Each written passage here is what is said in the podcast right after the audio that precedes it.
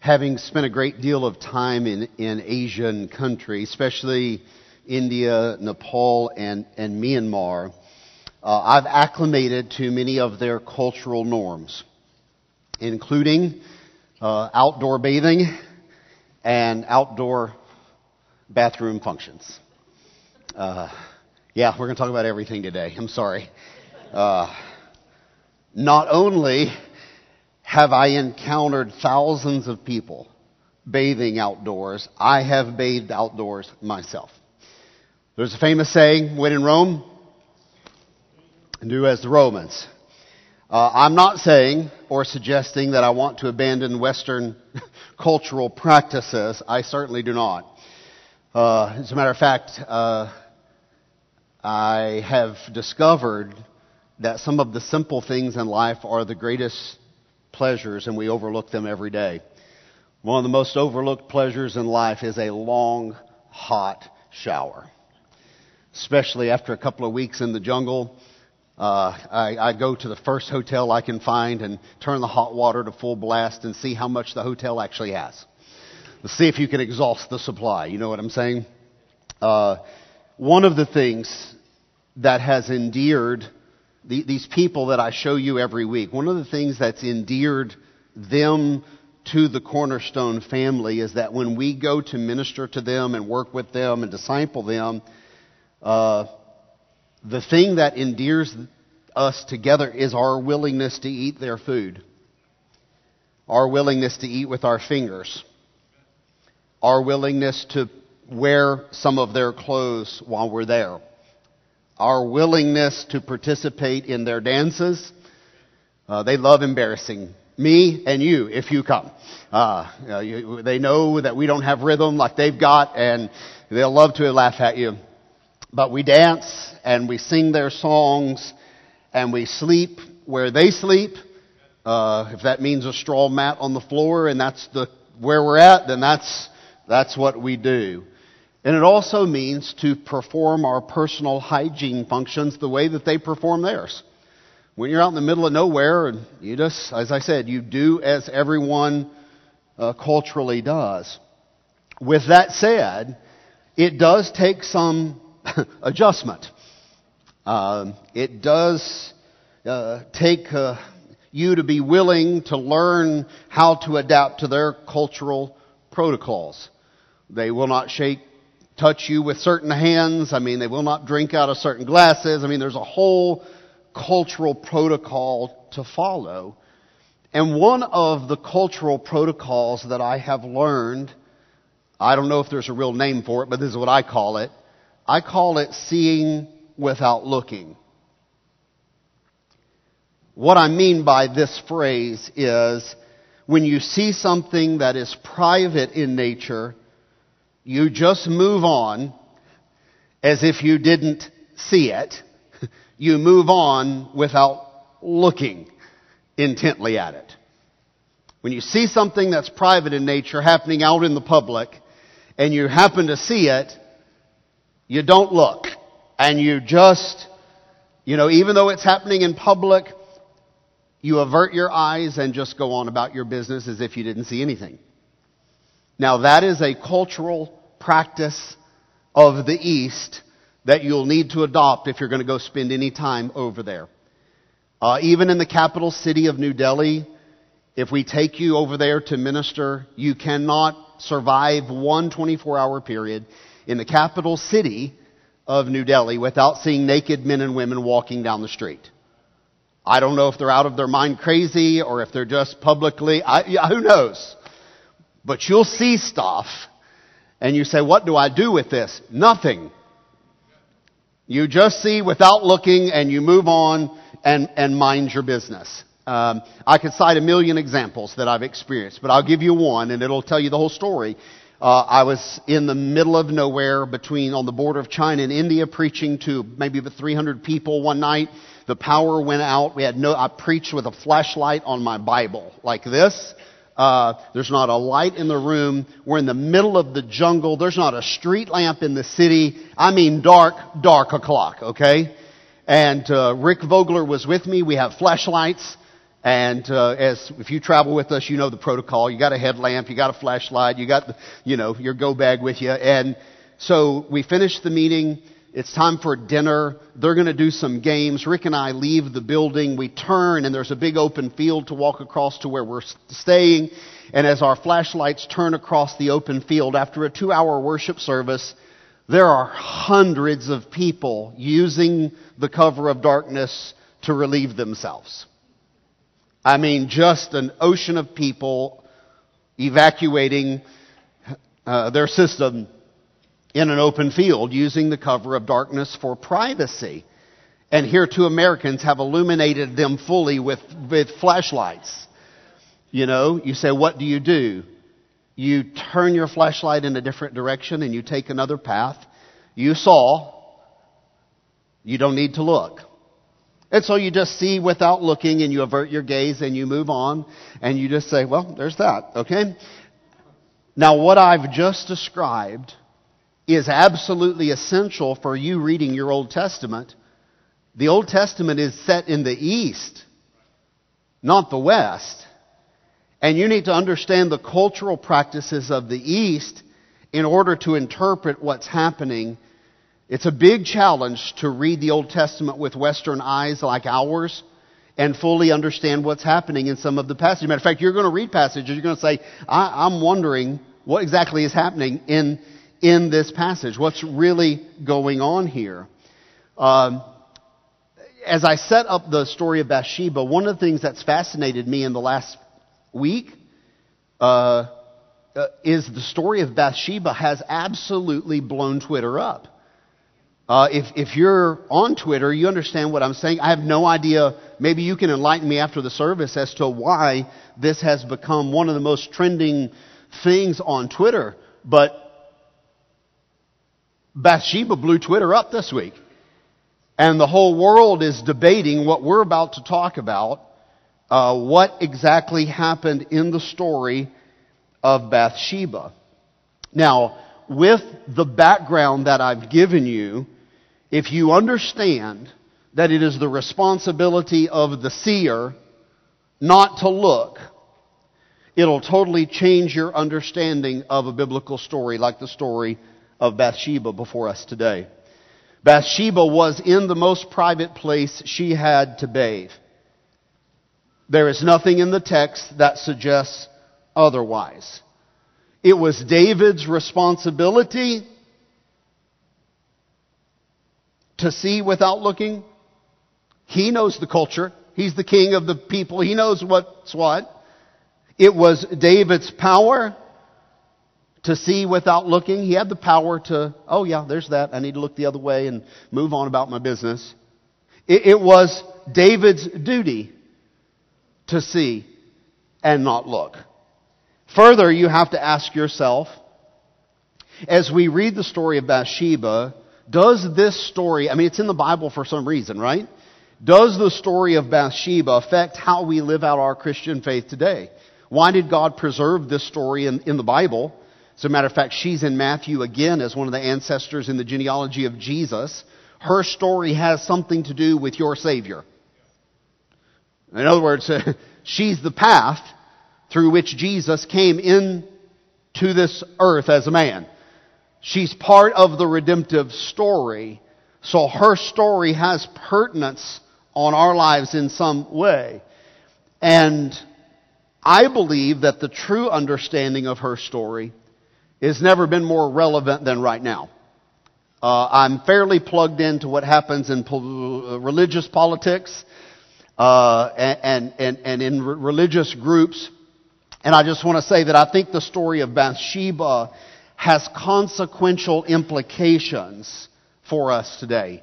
It's a timely story for us, especially in our world filled with abuse and steeped with ongoing accounts of sexual misconduct by powerful people. Uh, you, if you're a Cornerstone member, you'll know. If you're a guest, you won't. But I grew up in a tradition extremely conservative. Many of you in the room come from a similar tradition as I did. Very, very conservative tradition. And in conservative religious traditions, many of the victims of rape and sexual assault ultimately receive an equal part of the blame.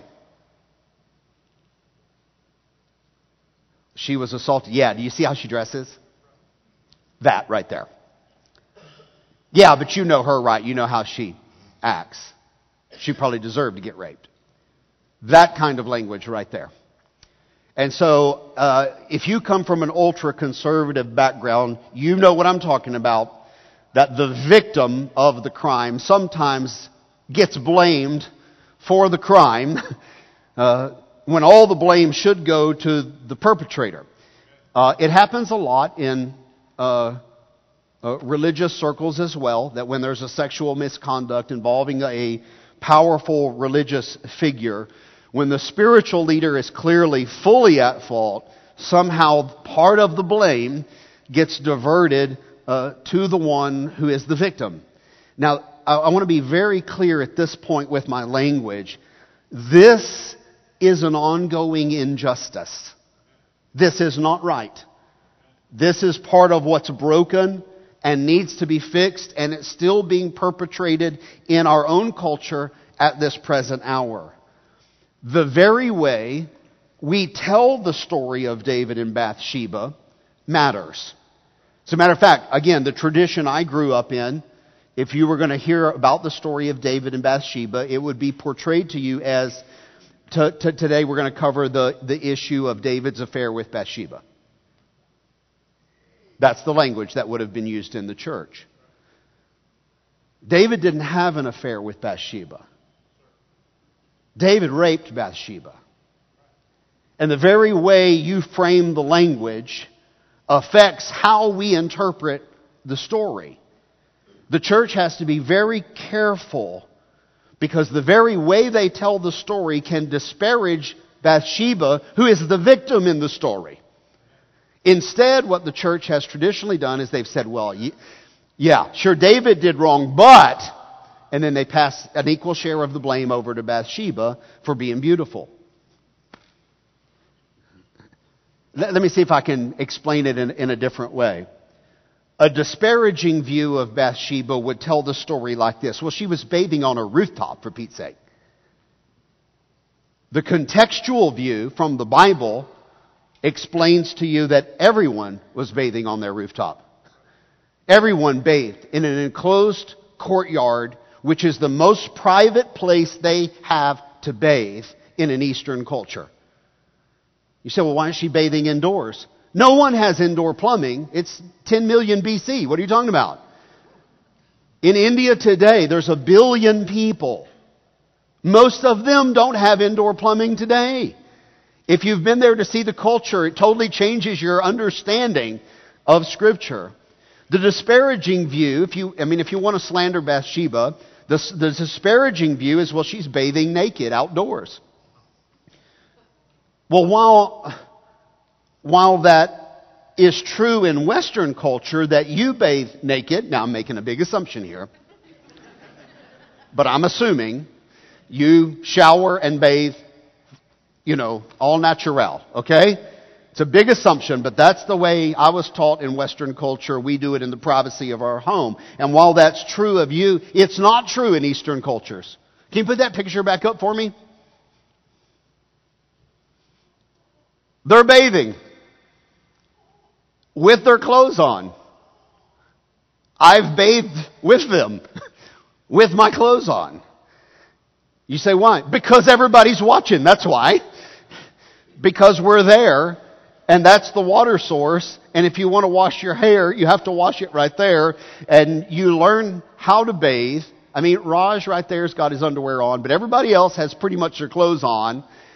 And that's what bathing can look like in an Eastern culture.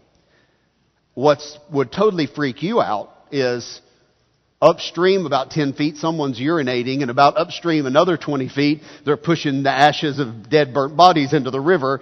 Anyway, that would totally freak you out, but that's bathing in an Eastern culture, okay? The disparaging view would say, well, Bathsheba's immodesty caused David to stumble. Let me tell you what the text says in the Bible. That David has voyeuristic habits from his elevated palace balcony that he needs to get under control. That's what the text says. The disparaging view would say, well, Bathsheba came willingly to the palace with the intent of seducing the king. Let me tell you what the text says. The text says he dispatched the secret service to go and take her. And they took her from her home to the palace and put her in his bedroom and locked the door. Now you tell me what that looks like. She was taken. He sent men to fetch her. The disparaging view of the story of Bathsheba would say, well, Bathsheba had an affair with David. That's a very sugar coated way to cover up a rape right there. The, the text suggests that David forced her against her will. Now, all I'm saying to you this morning is understanding culture matters how you read a story. And how you read the story of David and Bathsheba matters to how you take a, a scriptural view of the topic before us this morning. When we say David had an affair with Bathsheba, we are overlooking the fact that Bathsheba is a victim of a sovereign king's sexual aggression. It matters how we tell the story because the church of Jesus Christ cannot make light of the plight of modern day Bathshebas who are right here in our own church community and in our extended city community. You cannot make light of their situation. And so, if nothing else this morning, I want to challenge the believers hearing this message to eradicate the line of thinking in which the victim shares partial blame for the sexual assault. Let's quickly deal with the definition of rape. This is not my definition. According to the Rape, Abuse, Incest National Network, abbreviation RAINN, there are three keys to determining if, if a sexual act is consensual. Here are the three questions that they ask. Are the participants old enough to consent? Everybody with me? Do both people have the capacity to consent? Did both participants agree to take part? According to RAINN, I quote, if any of these questions cannot be answered in the affirmative, then rape has occurred whether or not violence and physical force were used. It's further important this morning that you understand the language of the Bible. The Old Testament was written in Hebrew. It's translated then to you through sometimes Latin and Greek in other ways, but into English. And when you try to take the Hebrew language into English, there are not word, there are not word for word equivalents. The Hebrew language has no word for rape. So, you're trying to take what's being described in Hebrew and bring it over to English, it's not as easy as you would think. Do you have a verse? Here is Judges 20. Uh, this is describing a rape scene. Uh, uh, they beset the house round about. They thought to slay me and my. They have forced my concubine. She is dead. They raped my concubine. They raped my the NIV, God's word, ESV. They violated CSB, they raped. Go ahead, forward. Deuteronomy 22, if a man finds a virgin is not betrothed, and lay hold on her and lie with her. Rapes her. Rapes her. Seizes her, seizes and lies with her. Rapes her, they are discovered. What's your next verse? 2 Samuel 13. Nay, my brother, do not force me. Do not force me do not rape me. Do not violate me. Do not disgrace me. So as you're reading through different Bible versions, you're going to see force, rape, uh, you know, uh, dishonor. You're going to see many different words. And you say, why don't they all use the word rape? NIV uses the word rape, but why don't the other versions? Because there is no word for rape in Hebrew, and they're trying to describe what the Hebrew is actually saying. It's saying for someone. Well, in English, you have a word for that. When you force someone to have a sexual act, that's called rape in English. We do have a word for it, and they have a different word, but you'll understand why the varying terms when you're reading from different versions of the Bible. Let's get to the setting of our story very quickly. David is now the king of Israel. David has been on friendly terms with the king of the Ammonites. The Ammonites lived to the east on the other side of the Dead Sea and the Jordan River. I'm reading from 2 Samuel. In the course of time, the king of the Ammonites died. David is friendly with the old king of the Ammonites. But the old king of the Ammonites died, and his son, Hanun, succeeded him. And David thought, well, I'll show kindness to Hanun, the son of Nahash, just as his father was kind to me. So when the king died, David sent a delegation, this is uh, the end of verse 2, to express his sympathy to the new king at the loss of his father. Verse 3.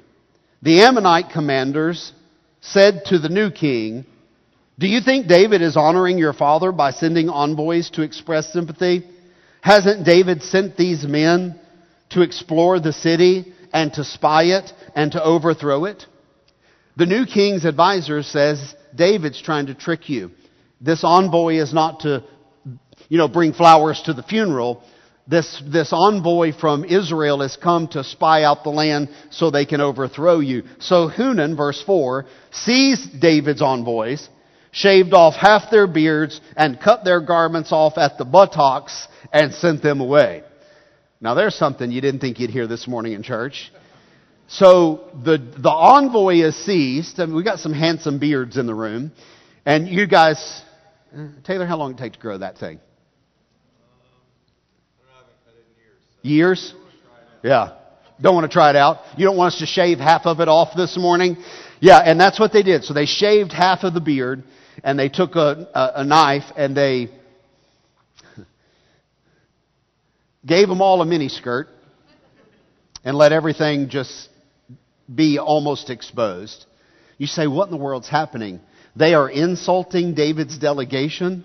And what they're doing, when you mess with a guy in this way, what's happening culturally is tantamount to a declaration of war. In other words, the Ammonites are saying, we're not falling for your trap. Send these guys home in shame. That's what we'll do to anybody you send across the Jordan River, you know, up yours, man. And they're declaring war on Israel. That's what's happening. Okay? So Joab, now there's some bad dudes in David's kingdom. Abner, Joab, there's some warriors called the mighty men over here, and they are, they are like Navy SEALs, man. They are, they are a force to be reckoned with. And like one of these guys will go take on a thousand men. That's the kind of guys they are. Just incredible warriors. Joab is one of them.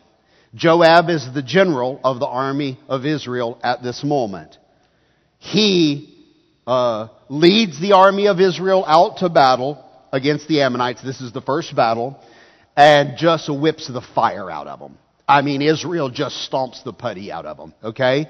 And so, let me read you the story. The Ammonites didn't give up. So they gathered together for some more battles. I'm reading now 2 Samuel 10, 17. When David was told of this, he gathered Israel, they crossed the Jordan, and they went to Helam. And the Arameans formed their battle lines to meet David and fought against him. But they fled before Israel. And David killed 700 charioteers and 40,000 foot soldiers. I mean, we can't even fathom battles like this, just of epic proportion. He also struck down Shobak, the commander of their army, and he died there. And so what happens is a series of battles between the Ammonites and Israel, and David and Joab just smash them. I mean, just crush them.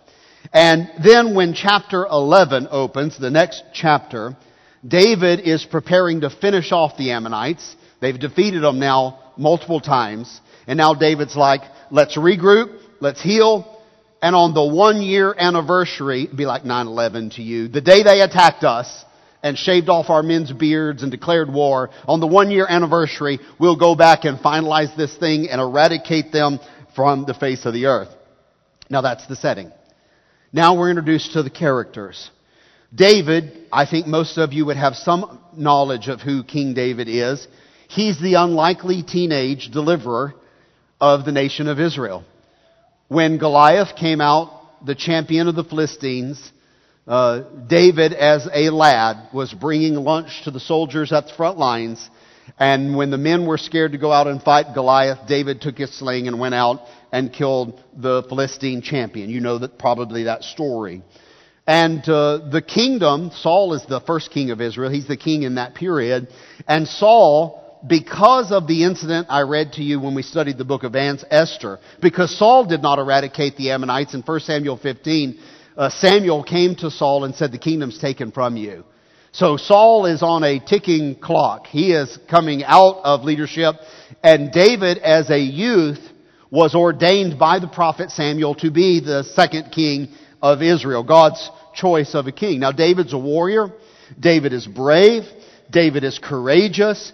But David's endearing quality was that he had a heart for God. He loves God. He wrote the a big group of Psalms in your Bible. Uh, he's Israel's greatest king as you look back historically. He amassed all the wealth and everything to build the, te- the permanent temple in Jerusalem. Uh, uh, he, he, was a man who, who, was loyal to his friends, and he honored his uh, contracts and his covenants, and, and, and he was a deliverer. But the story this morning marks the moment in David's life when he sins against God and begins to lose favor with God. Now, I've wrestled for some weeks with the language I wanted to use today to describe David. Because as with many of the biblical stories, you're, you, you, you're left asking yourself, is Samson a good guy or a bad guy? you know, is Gideon a good guy or a bad guy? Sometimes there's a line there and you're not sure where you fall after you've read the whole story of whether this is somebody you want to be proud of or someone that you're ashamed of. And when you're looking at David and you realize, you know, here's a great king, a great man, a great spiritual leader, but wow, did he ran off the rails right here and does some horrific things.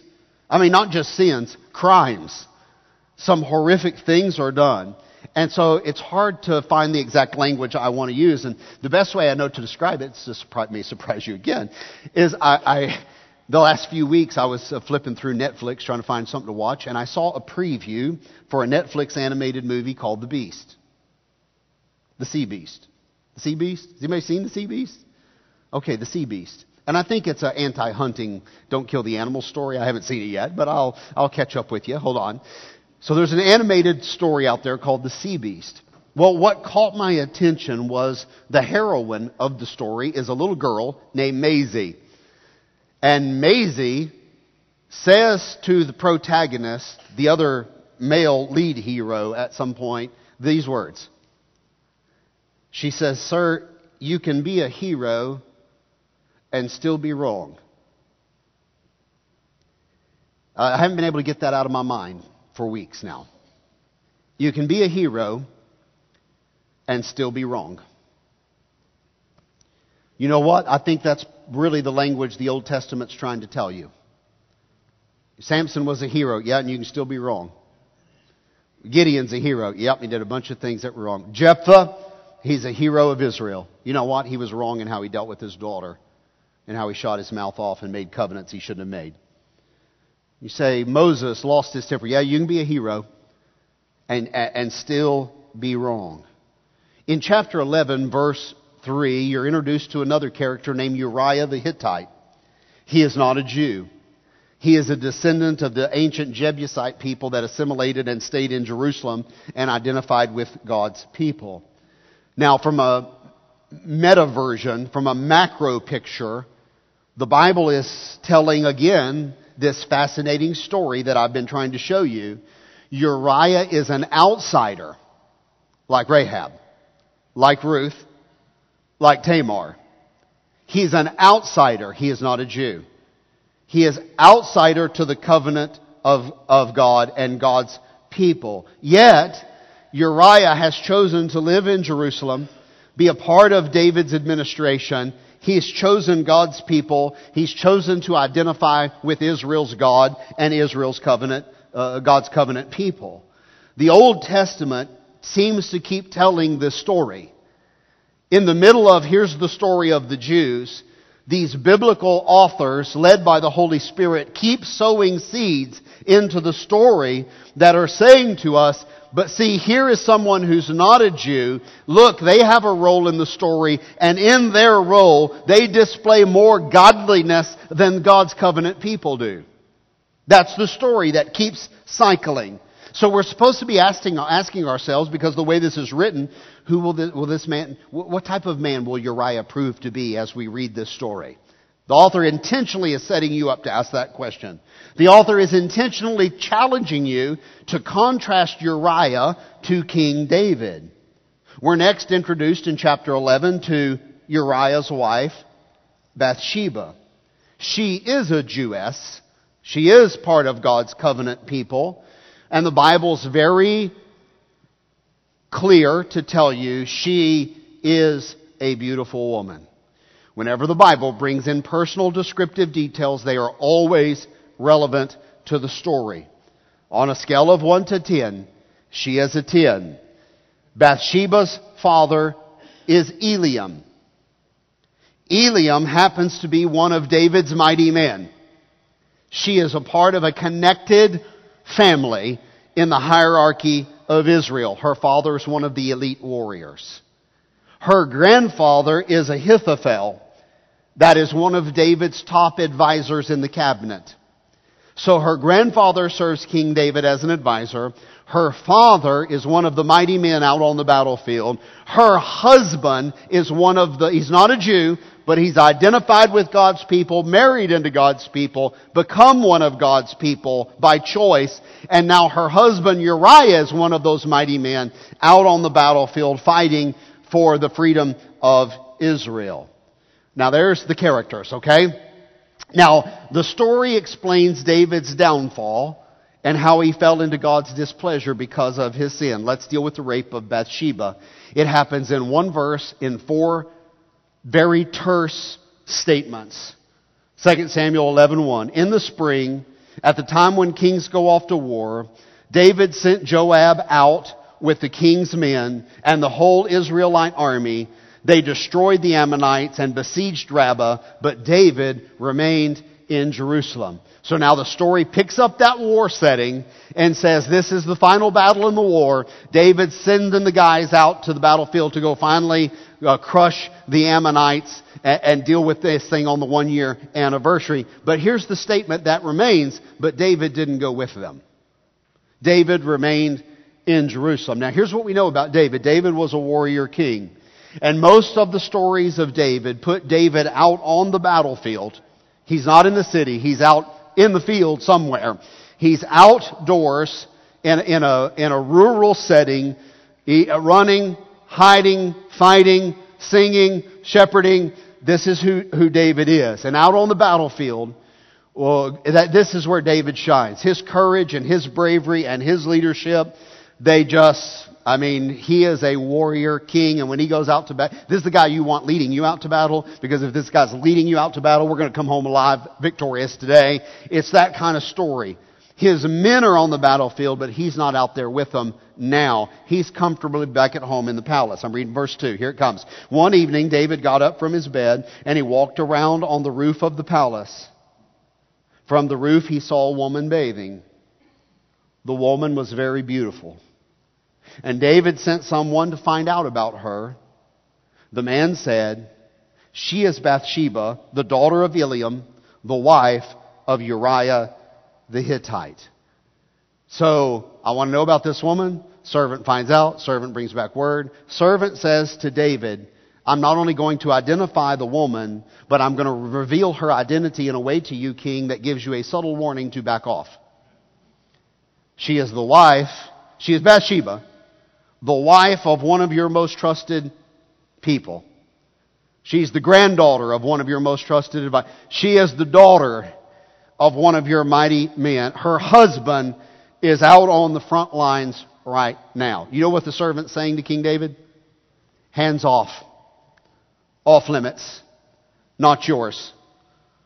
You've seen, don't look. Out of bounds.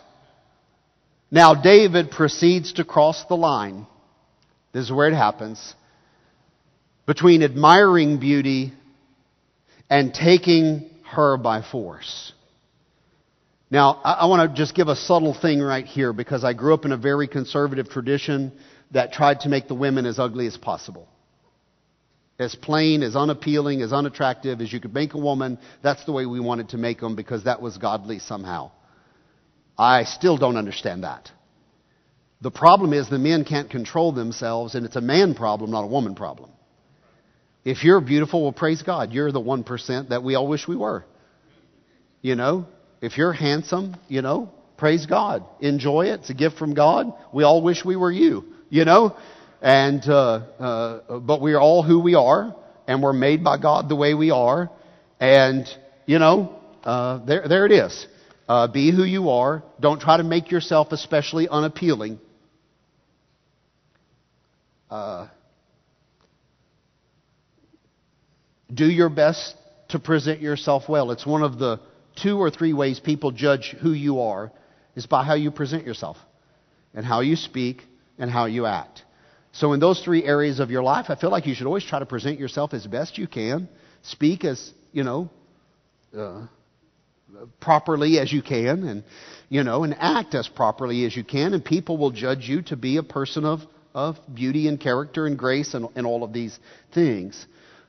It's not a problem to look at a man and say, man, that's a handsome guy. It's not a problem to, to uh, see a beautiful woman and say, wow, she's gorgeous.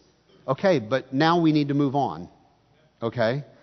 You cross the line when you say, well, she's beautiful. I think I'd like to push my wife off of a cliff, kill her husband, and take her. Okay, well, you've crossed like 10 lines right there. Okay? And we need to be very clear on that. There's nothing wrong with observing beauty. There's something wrong with killing people to, to take it. That's the crime that's being perpetrated right here. Here it comes. Here we go. Verse 4 is where it all happens. Four terse statements. David sent messengers to get her. She came to him and he slept with her. Now she was purifying herself from her monthly uncleanness. Then she went back home. Four terse statements. The author doesn't want to spend much time on this, clearly. He has said it. It's over. Let's move forward. Uh, the Bible is a very interesting book. It deals with things in a way that just I never cease to be amazed at, and it talks about things that I think should be left alone, and then it leaves alone things that I want to know about. Now, you know, like somebody asked me last week, where are all the dinosaurs? I don't know. Why didn't God put that in the Bible? We want to know about that. Instead, we're given a statement about Bathsheba's monthly cycle here. You see that in the text? You talk about the Bible just putting all kinds of stuff out there, but there's a reason it's here. So let me just deal with it in, in just a sentence here. Men take her. I'm going to assume they're the king's bodyguards from the palace that are sent. She just lives right out there. He can see her. Sent out there to get her, and they bring her back into the palace. He sleeps with her the Bible reveals that she's at an optimum place in her cycle to conceive. She's seven to ten days past her cycle. She's been purifying herself and, and washing, and she's on the other side. She's at an optimum place for fertility. You understand why that's going to be important to the story here in just a second, obviously. And then she goes back to her home. He doesn't keep her in the palace. So he sent her back home, and clearly there's about to be a cover up because he hasn't kept her. Now, what you want to ask yourself at this moment in the story is did she have the power to resist? That's the question you have to ask yourself. The author has just put it out there. It's a different culture, it's a different time. He's a king, a man of power, a woman who's a subject. Was she, did she have the power to resist the king? I have a very clear opinion on this that I would be glad to debate with you in private, but now this is my moment, so I get to give my opinion. She absolutely did not have the power to resist a king, sovereign ruler of a nation, and that makes a difference. That makes this something else. It's not like Bathsheba and David went out for coffee, they saw a movie, she showed a little bit of her calf, you know what I'm saying? They had a few innocent touches that escalated, uh, he sent her flowers, she sent him a love. That's not what happened here. Secret Service shows up, bangs on the door, says, Come with us. You're taken to the king's bedroom, the door's locked, there you are. You say, Can you resist? I don't know. Can you? Uh, I read you the story about Xerxes. Uh, you, you probably would die trying. Uh, but here we are. You know, here we are. I don't think she had the power to resist. That makes this something else on the other side of the line called a rape. 2 Samuel 11:5. The woman conceived. That's why the cycle is important sentence in the story. The woman conceived and sent now a note to David. I am pregnant. You need to know, King, that your actions have some serious repercussions now, which leads us. Well, let me say this. When confronted with the consequences of our sin, repentance is the key to forgiveness and moving forward. Cover up is not the answer. For repentance and forgiveness is the key to having a happy, healthy future life where you can be everything you need to be. Cover up is not going to get us anywhere, but now we deal with the cover up. 2 Samuel 11:6. So David sent word to Joab. Joab's the general out in the field. Send Uriah home. Send him home under pretense of sending him as a messenger to give me a status report on the war. So David's got a plan. He's going to get Uriah back home. He's going to get Uriah down to his house, make love to his wife. Nobody will ever know whose kid it is. You, are you understanding the plot now? So a dispatch goes to the battlefield. Joab sent Uriah home, and Joab sent him to David. Verse 7. And when Uriah came to David, David said, Give me a report. How is Joab? How is the battle?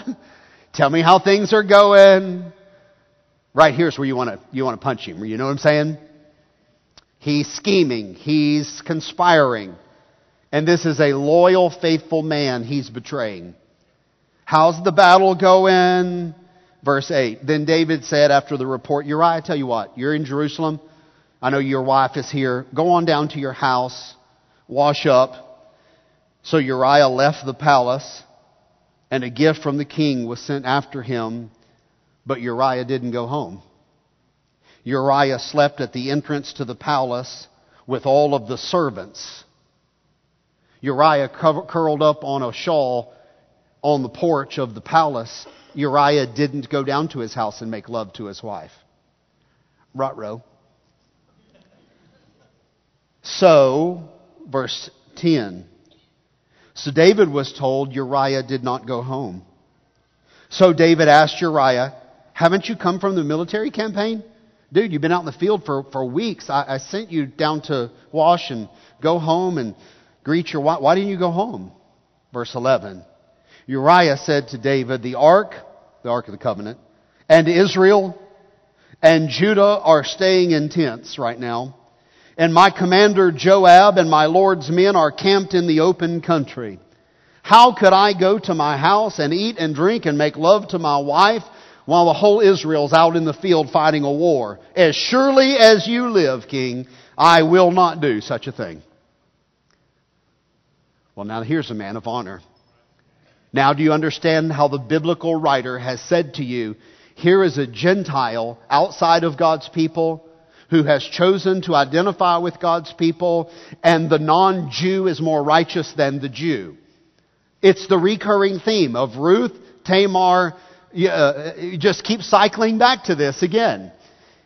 You say, well, I'm, I'm one of God's people. Listen, sometimes people outside of this covenant room act more righteous than we do. And that's the truth of the story the Bible's trying to say to you. Listen, sometimes these people are the heroes and God's people are the ones that are not doing right. And you've got a perfect story right before you right now. So, uh, David said, verse 12, stay here one more day and tomorrow I'll send you back to the battle. Let's have dinner tonight and then, then go back to the battlefield tomorrow. So Uriah remained in Jerusalem that day and the next. And at David's invitation, he ate and drank with the king. Watch this. And David made him drunk. You say, why? Going to send him home to sleep with his wife. But in the evening, Uriah went out to sleep on a mat among his master's servants. He did not go home. Don't you know David is really frustrated with this good man? The David's really frustrated because this man is doing right and he is being righteous. and David is being unethical. And he can't get this man to conspire along with him. In my notes, I put this sentence Even in a highly intoxicated state, Uriah has more character right now than King David is showing. In the morning, verse 14, David said, Okay, there's only one other way to deal with this guy. What do you think David's going to do? He's going to have to kill him. So in the morning, David wrote a letter to General Joab, and he sealed it with the king's seal, and Uriah is carrying his own death warrant and doesn't know it. Well, that's low, isn't it? David wrote a letter to Joab. Here's what it says Put Uriah on the front where the fighting is the fiercest. Then withdraw your men from him so he will be struck down.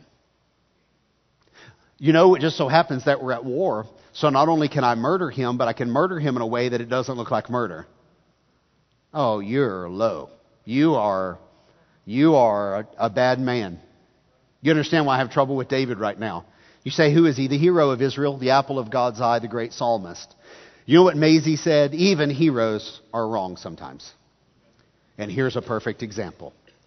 And so the letter is going out to the battlefield, and Uriah goes out to the battle. And in verse 17, it basically says Uriah was murdered. He was killed on the battlefield. Now, David has taken what's not his. He has forced her. He's impregnated her. He's murdered her husband now. This is where we are in the story. Now I'm in verse 26. When Uriah's wife, Bathsheba, heard that her husband was dead, she mourned for him. I bet she did. At the time, after the time of mourning was over, now this is where the story is going to take a twist on you. When the time of mourning was over, David had her brought back to the palace, and she became his wife, and she bore him a son. Here's the footnote the author wants to emphasize. But this thing David had done displeased the Lord. What's remarkably missing from this story is any perspective from the victim. Have you noticed that?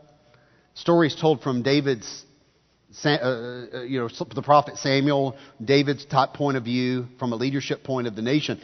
We've not had any perspective from the victim at this point. She's been forcibly taken, impregnated, her husband's been murdered, she's been taken back to the man who sexually assaulted her, and now she's been married to that man, and now she's bearing that man a child. You said, this is crazy. Well, it's not historically uncommon. As a matter of fact, this practice, this behavior of marrying your rapist is codified in the Old Testament. I know, I'm sorry. I didn't write it. You'll have to take it up with God. But there was a, a period of time in the Old Testament where if you were raped, one of the resolutions was for you to marry your rapist. I can't imagine a worse thing, but this is codified in the Old Testament. I'll read it to you, and you'll be thankful you don't live in these ancient days. If a man happens to meet a virgin who is not pledged to be married and he rapes her and they are discovered, he shall pay her father fifty shekels of silver. He must marry the young woman for he has violated her and he may never divorce her as long as he lives. And you say, well, good for the girl. I don't know if that's good for the girl or not. You know, the family gets a payoff and the girl has to marry her rapist. And I don't think any of us in this modern age are more grateful that we don't live under the old covenant that we live under the new covenant of grace and these rules are no longer in force upon our cultural context. You should find this abhorrent. And you sometimes look at me crazy when I say the Old Testament uh, is not to be, you know, repeated. There are behaviors in the Old Testament that are abhorrent and you should not repeat them. This is one of them. You can rest assured that if a young woman in this church comes and seeks pastoral counsel and says, I was raped, I will not be advising her to marry her rapist. I will be advising her to file a police report. Let's call your parents. Let's all get together and go get the legal process started. Let's, let's find a way forward. Let's give, you know, let's, that's what we'll be doing. Okay? And uh, I know this is here, but it's no longer uh, for you. You're under a new covenant and you have a totally different culture, and we are all thankful this morning that we are. So there's a cover up. Now watch this. The cover up is now uncovered, as it always gets uncovered. Now the curtain is pulled back and David's sins are about to be exposed. God is furious. That's what you need to know.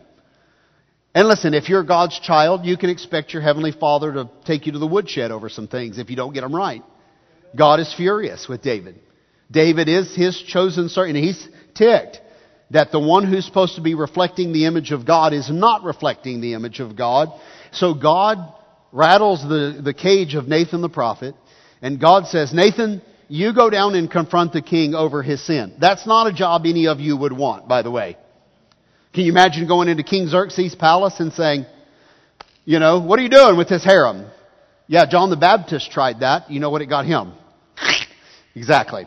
So Nathan the prophet, now about to go down to the throne room and confront King David over his sin, he does so by telling a story. You'll know it's rape when you hear the story.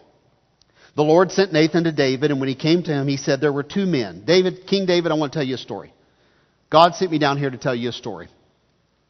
David says, Tell me the story. Nathan is very respected by David, and David names his son Nathan, by the way. He says, Preacher, speak on. Here's the story, King. There were two men in a certain town, one rich and one poor. Small town, rich man, poor man.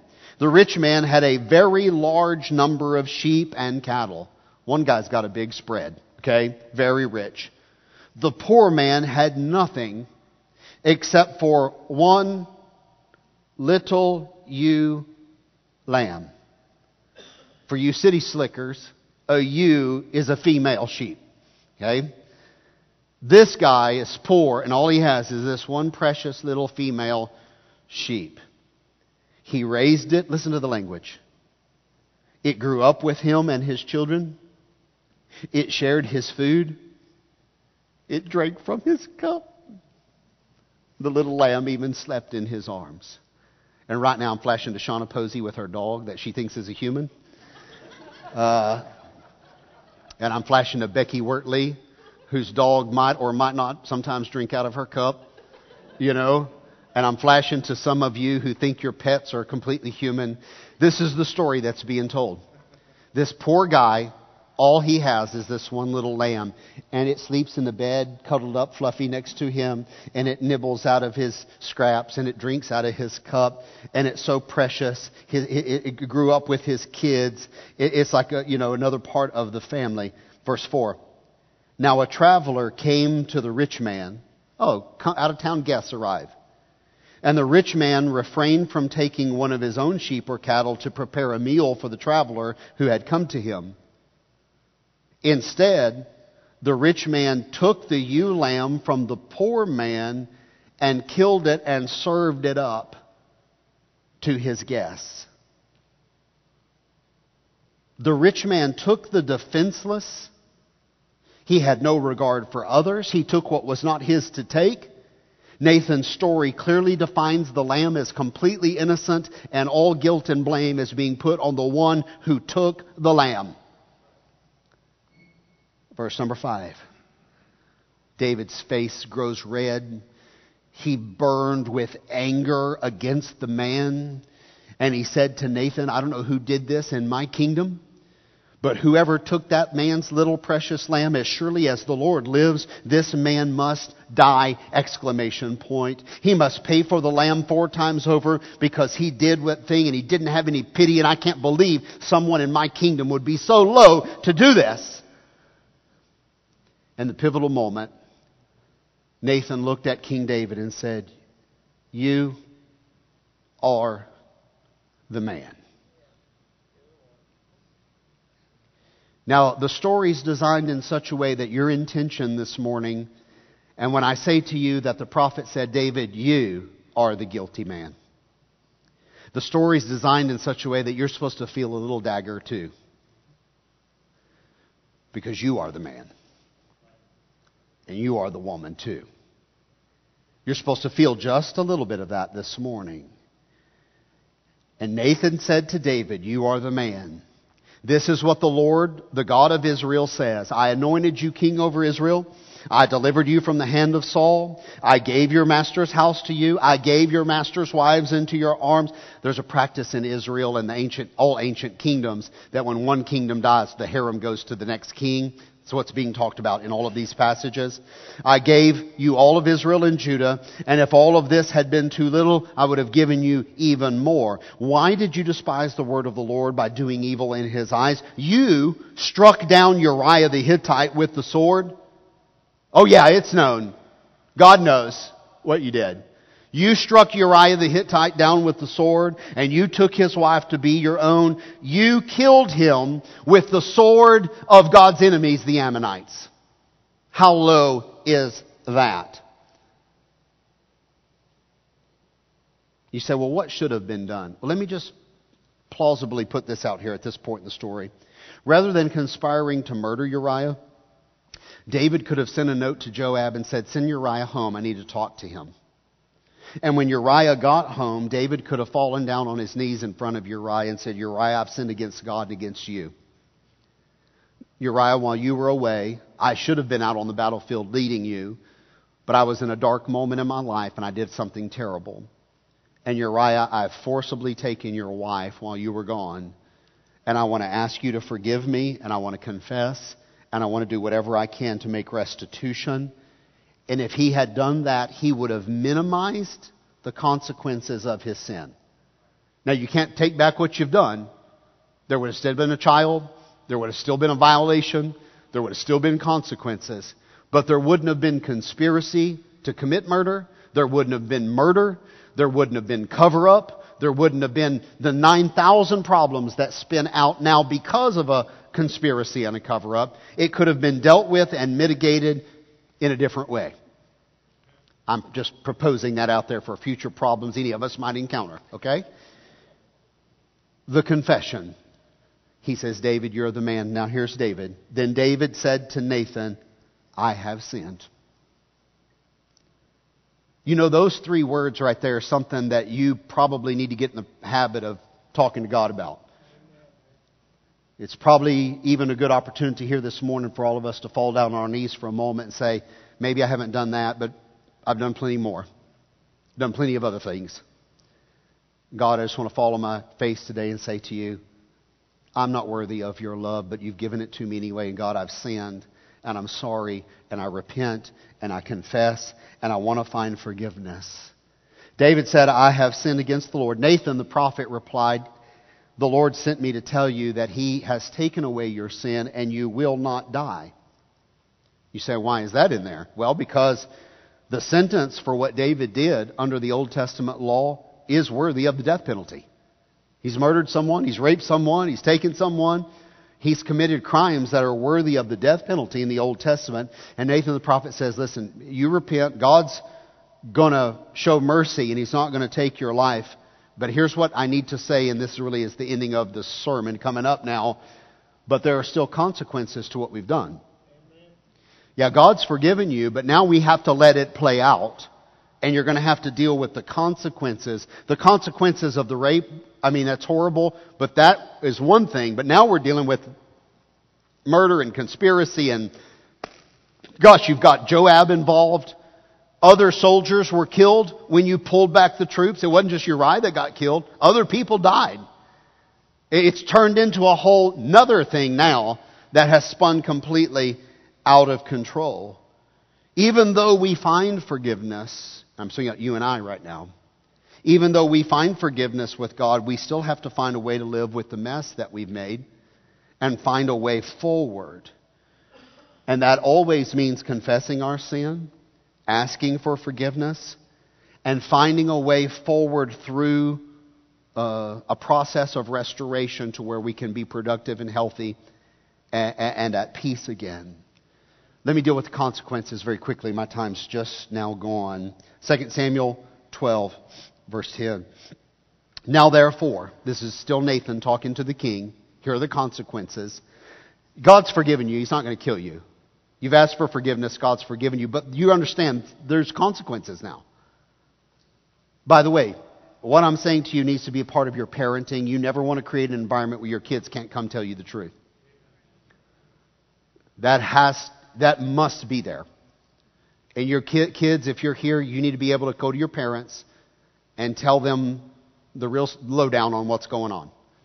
And you need to know that your parents are going to love you no matter what. And they're going to fight for you no matter what. And they're going to care for you no matter what. But even though they forgive you and they love you and they care for you, you still may lose your car privileges for a while. Keys may be taken away. Okay? Curfews may be added. I mean, there may be consequences uh, because that's a necessary part of learning and growing and, and, and being healthy. Now, therefore, the sword will never depart from your house, because you have despised me, and you took the wife of Uriah to be your own. This is what the Lord says. Out of your own household I will bring calamity on you. Before your very eyes I will take your wives and give them to one who is close to you. And he will sleep with your wives in broad daylight. You did it in secret. And I will do this thing in broad daylight before all of Israel. You say there's consequences, there are consequences. Let me just sum it up in Cliff Notes versions for you. Sin will always breed more sin and more heartache in our lives. There will always be more destruction than you anticipated there would be. And the fallout of David's rape and murder was a family filled with rape and murder. Those are the consequences that are being described. Let me, let me just cliff notes it for you. David has multiple wives. He has sons and daughters by the multiple wives, okay? One of David's sons, Amnon, rapes his half sister, Tamar. It happens now in his own family with his own kids. One son rapes a daughter, half sister. Her full brother, Absalom, turns around and murders Amnon, his half brother, for raping his sister. Does that make sense?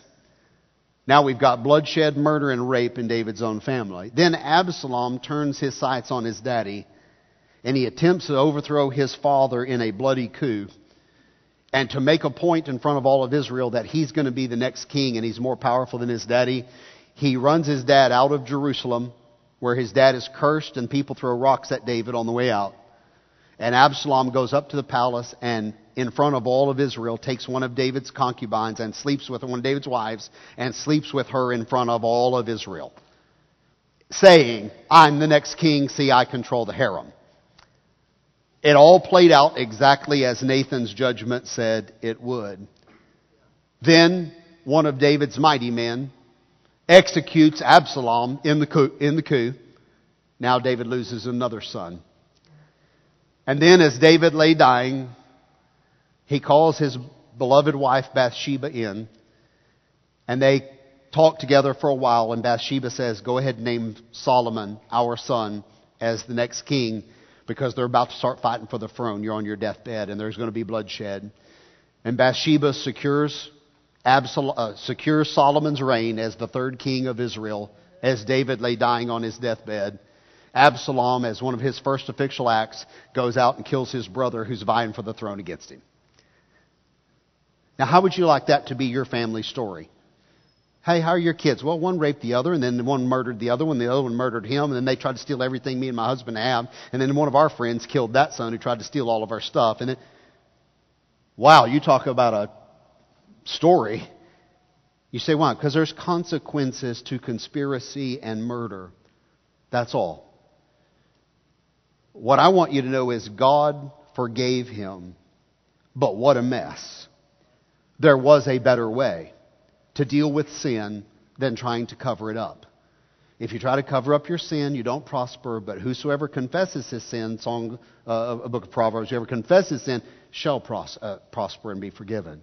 So you want to confess your sin and you want to repent and you want to make restitution if possible. Maybe this morning you've done something immoral or illegal. It's possible. I know in our congregation we have many victims.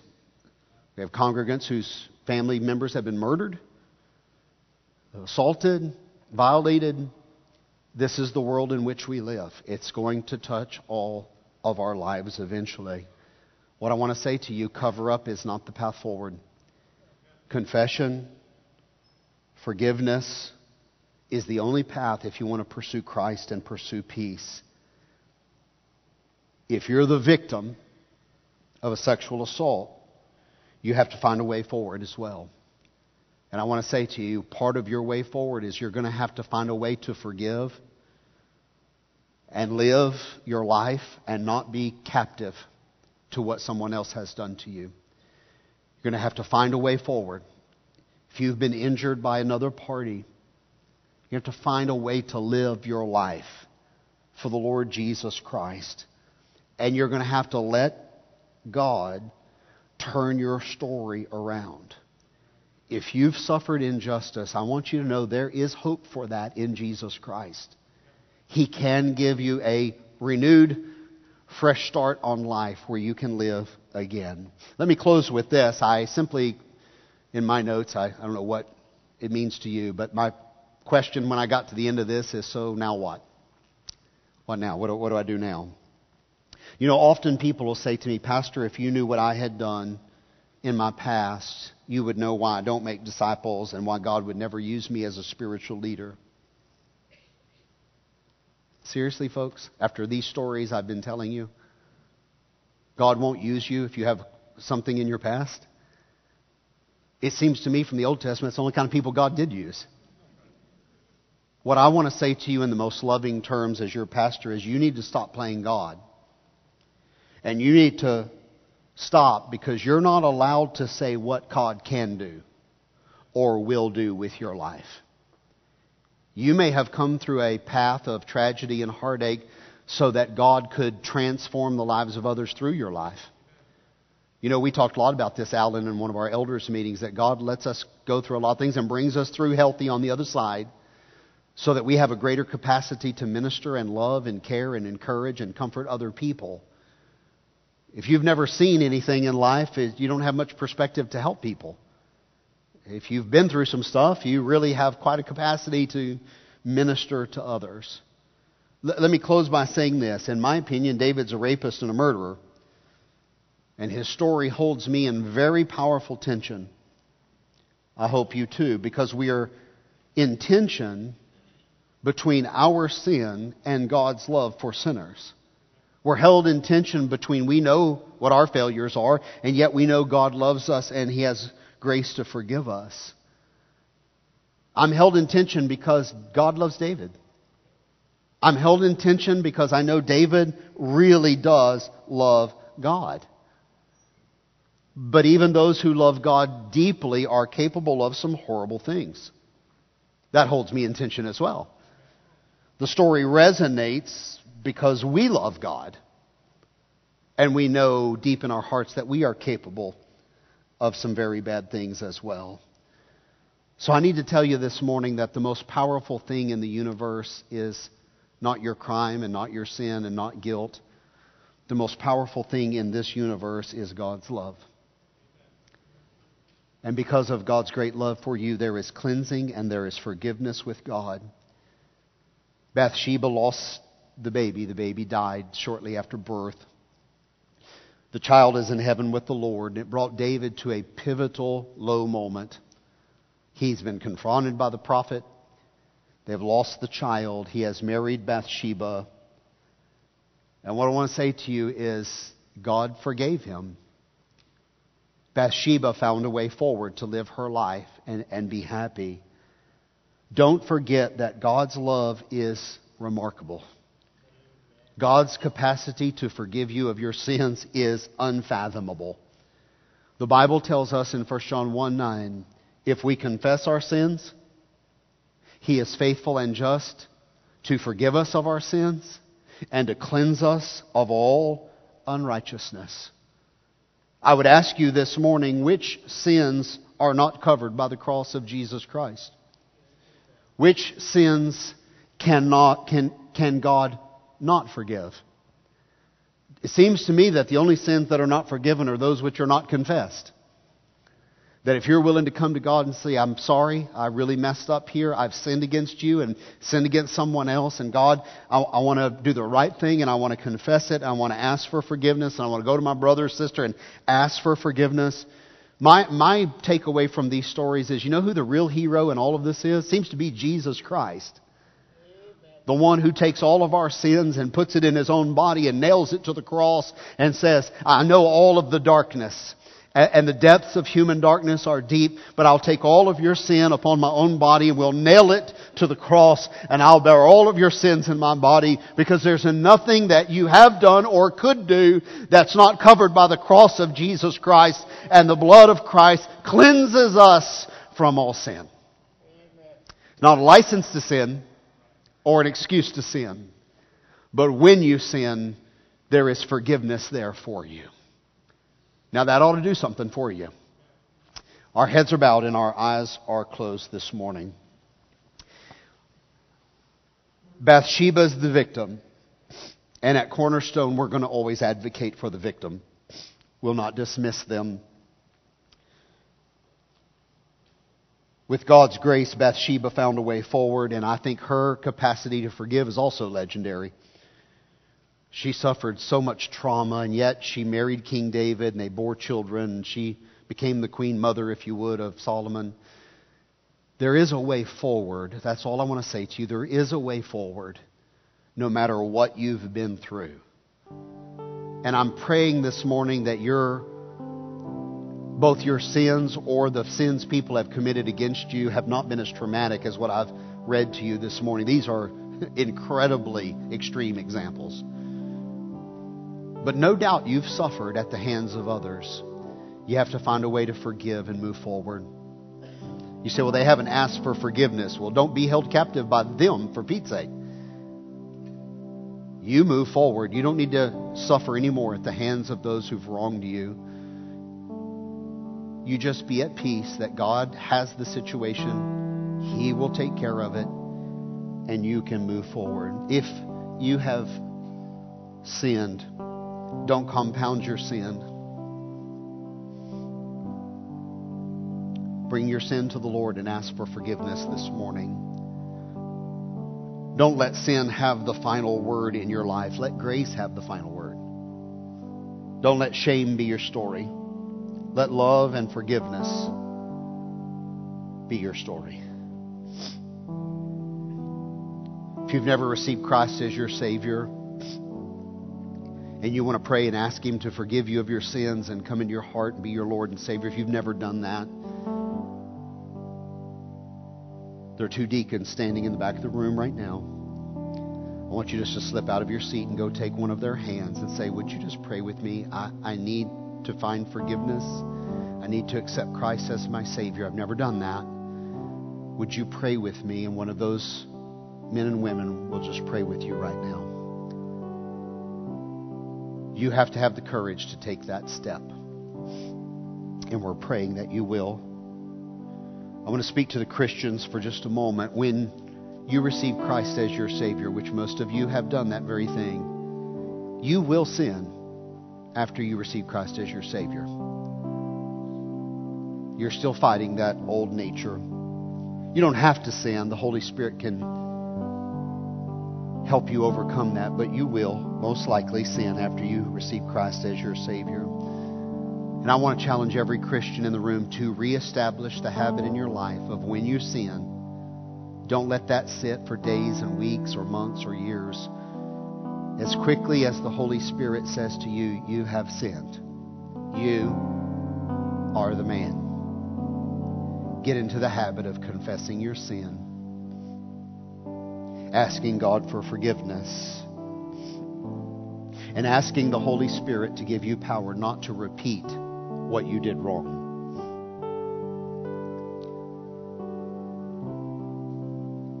Maybe the Holy Spirit's bringing something to your heart right now. Maybe right now there's just some things popping up and you're saying to yourself, you know what, I need to repent of this. You just make an altar out of your chair right there and just say, Lord, right here where I sit, some things I need to come clean about. I need to find forgiveness. I need to find healing. I need to find a way forward. And I've learned this morning that confession and repentance is the way forward. So, God, I confess, and you fill in the blanks right there. ask for your forgiveness and your cleansing.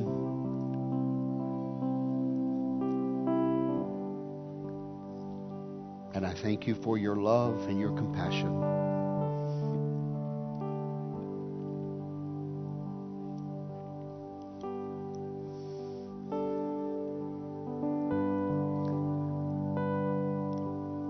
Father, thank you for challenging us this morning with a difficult subject giving us maybe some fresh perspective, helping us understand where your heart is and where your mind is.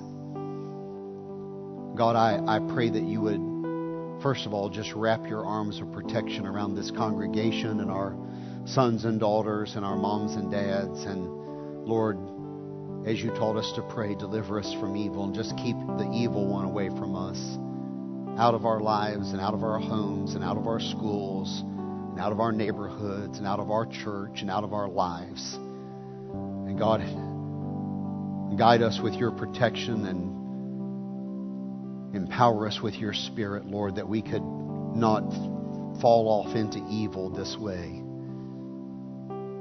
God, I want to pray for just a moment for everyone who suffered some sort of violence and injustice, Lord, that you would help them to find healing. I know that every member of this church is lifting them right now in my prayer that they would find healing and peace and a way forward to live their life. God, we stand with the victims and, and our hearts go out to them. Lord, may you wrap your arms around them and give them healing to move forward. And God, where there's a victim, there has to be then a perpetrator of a crime, and that's also here this morning, represented by our lives. God, forgive us where we have hurt others, where we have sinned against you. God, help us to do the right thing. God, we honor you this morning for your incredible ability to forgive us and love us. Message like this really makes us look in the mirror and understand our unworthiness. And yet, somehow, by miracle of grace, you have imputed your righteousness and made us worthy. God, it blows our minds that you could love sinners so much, that you could make them clean and pure and righteous, and stand as your children and your covenant people. God, we give you thanks for what you've done. We honor you this morning. We pray your blessings upon your people. Let's stand together. Our benediction this morning from the book of Numbers, chapter 6. May the Lord bless you and may the Lord protect you. May the Lord make his face to shine on you and may he be gracious to you. May the Lord look with favor on you and may the Lord give you peace. God bless you. You're dismissed.